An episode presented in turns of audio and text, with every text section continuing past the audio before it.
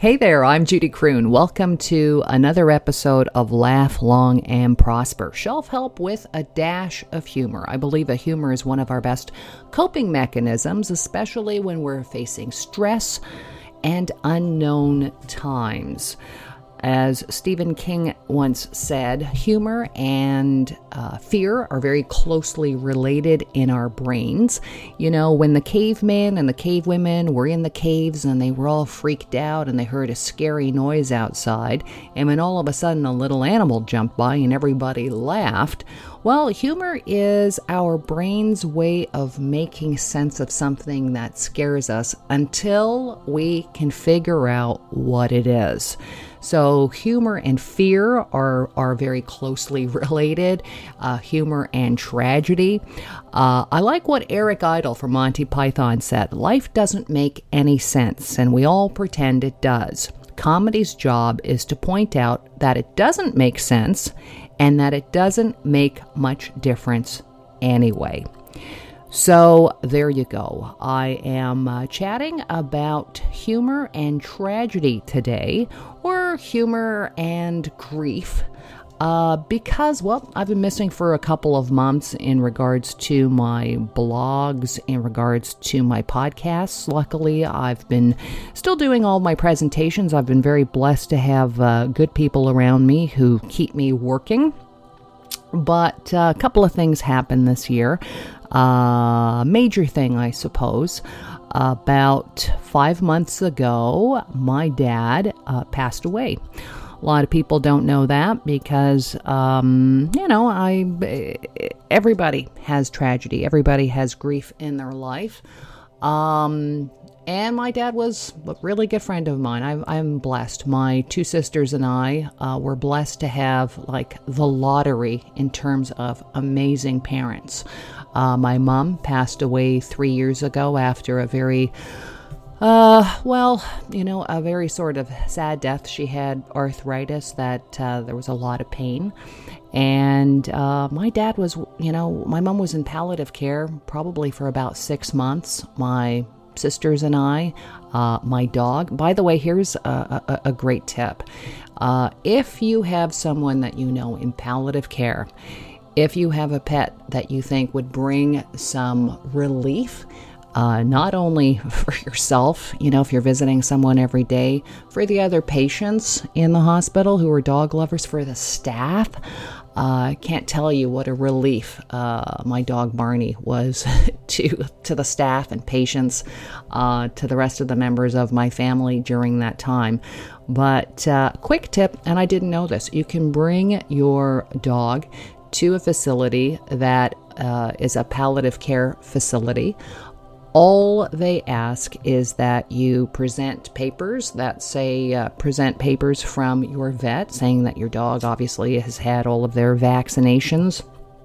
And, uh, you know, you use common sense. If your dog is super hyper, obviously you're not going to uh, to bring them to a hospital especially palliative care but if you're a responsible person if you think that your dog would make a difference, and trust me, they do.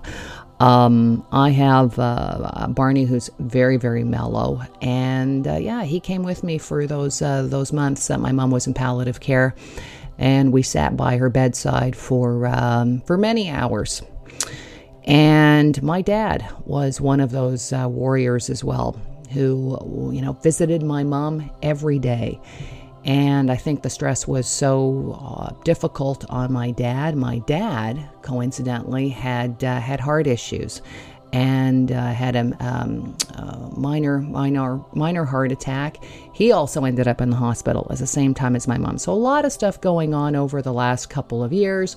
I know that you know everything is ha ha, laugh, have fun, be positive, but you know behind the scenes, scenes everybody, everybody is going through something, right? You don't know. And uh, I, am here to share a little bit of information in terms of, uh, you know, why I've been missing. But uh, maybe there's also some takeaways from this podcast that might help you when you are going through, when you're going through grief, when you're going through sadness. Uh, Erma Bombeck says there is a thin line that separates laughter and pain, comedy and tragedy, humor and hurt. And that is definitely true. I will tell you, comedians are the first people to uh, to make a joke when things go, you know, off the tracks. You know, just going back to Stephen King's quote about how humor and uh, humor and fear are so closely related. When we're fearful, when we're sad, when we're grieving, for uh, for many of us, but especially for comedians, our comedy tends to go to the dark side. We use that humor, we use that quick joke, we maybe use that inappropriate humor at times to uh, to cope, to help us with the unknown until our brain can can figure out what's going on. A perfect example of that.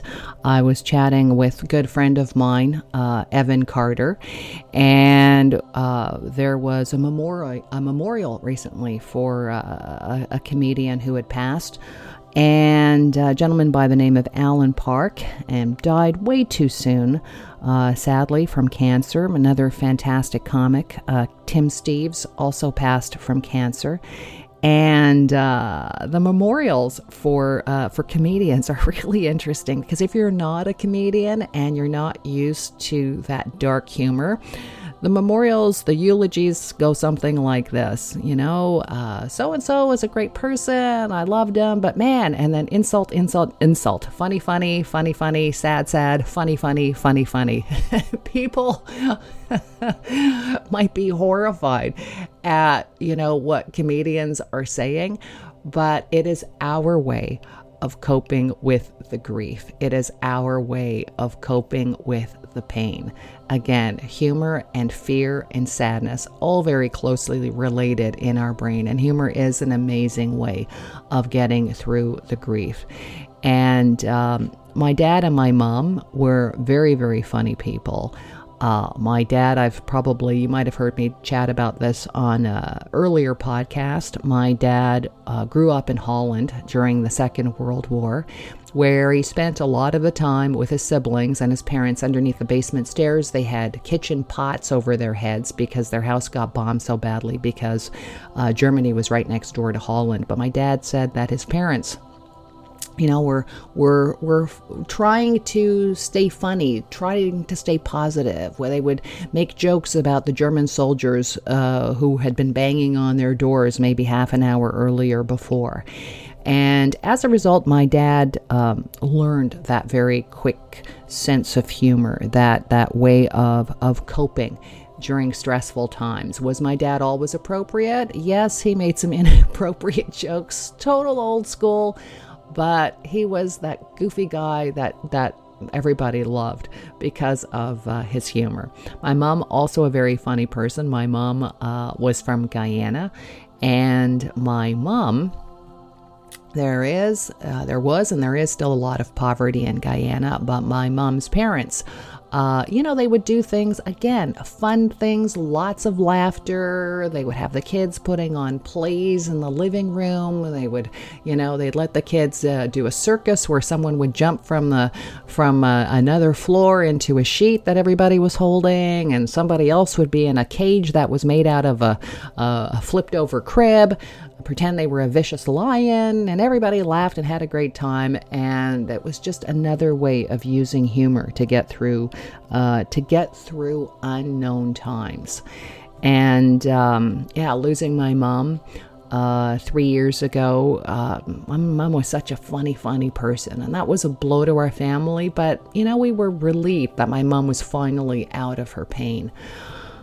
Uh, my dad, on the other hand, uh, my dad was older, definitely older, but he, um, you know, he still golfed. He still golfed once a week.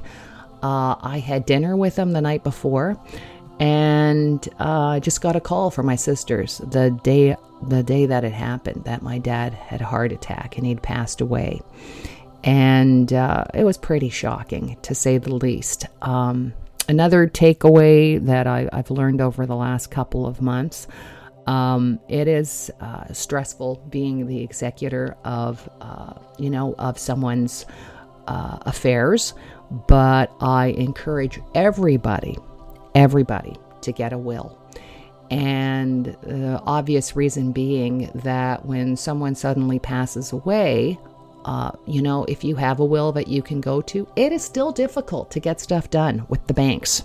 Okay, the banks are holding on to their money. It is difficult to get stuff done, but at least if you have a will, you can get a couple of doors open faster. I can't imagine uh, dealing with with uh, with affairs without having that piece of paper. Um, luckily, my father, when my mom was in the hospital, got his affairs in order, and uh, my dad put a will together, so we were able to to use that when my dad passed three years later. So please, please get a will.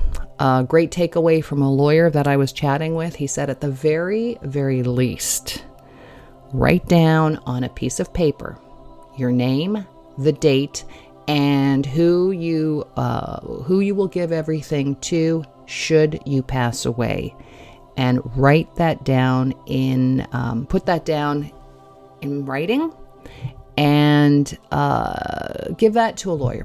He said that has actually stood up in court. So, at the very, very least, do that. But at the very, very most, put a will together. It's really, really not that expensive. And just the peace of mind, uh, especially just jumping through all the hoops that we have to jump through. You know, God forbid you can't get into your YouTube account and you've got to change your passport your your passport you have to change your password you know all the hoops you have to jump through for that nowadays imagine what it's like when you're trying to sort out somebody else's financial affairs so um, the other advice I have, and this goes to uh, this goes to anybody, but especially businesses, especially to banks, uh, utility companies, insurance companies, uh, airlines. I had to cancel my dad's flight. He was looking forward to. Uh, we were going to go back to Holland. He hadn't been to his uh, homeland for 30 years and uh, that's why I just knew it was my dad's time to go. He passed away uh, looking forward to going back to Holland. I was going to take him back there, and um, that just didn't happen. Uh, he's such an optimist. He actually had renewed his passport for 10 years. Uh, my dad passed, he was 86. He renewed his passport for 10 years. And of course, you know, things getting tied up in government. My dad's passport arrived uh, probably, you know, four months too late. So I guess, you know, I would have hated to have that conversation with him that he didn't get his passport in time if he was alive. So, anyway, the point being that uh, whatever company I'm, I'm reaching out to, who's ever dealing with the public, when someone calls you and they say, uh, I'm, I'm dealing with my dad's uh, affairs and I'm dealing with my dad's estate. I'm the executor of my dad's estate. Um, you know what? Take a pause and just go, my condolences. It makes such a big difference. It's such a little thing. And, you know, I, I heard my condolences, my my deepest condolences from so many people. Okay, this is just a, this is just a small thing, but it's a big thing if you're dealing with the public. If somebody calls you and says that their loved one has passed away, just take that pause to go, My condolences. How can I help you? A little thing, but it makes a giant, giant difference. Anyway, going back to uh, in honoring the humor of my father, in honoring the humor of my mother, I am uh, definitely back with my podcasts and my blogs. Uh, my presentations, relieving work-related stress with humor, have uh, have been going gangbusters. Like I said, I've been I'm very lucky, but in terms of the writing stuff, I just had to take some time off because there was so much to do. And I I thank you for your patience. I thank you for uh, listening to me today, and I will continue to use comedy to keep moving forward. All right, so if you'd like to catch up on any of my other Laugh Long and Prosper episodes, I uh, encourage you to go on Spotify and or SoundCloud and or Amazon or FM Player or you can go to my website, judycroon.com. Until next time, laugh long and prosper.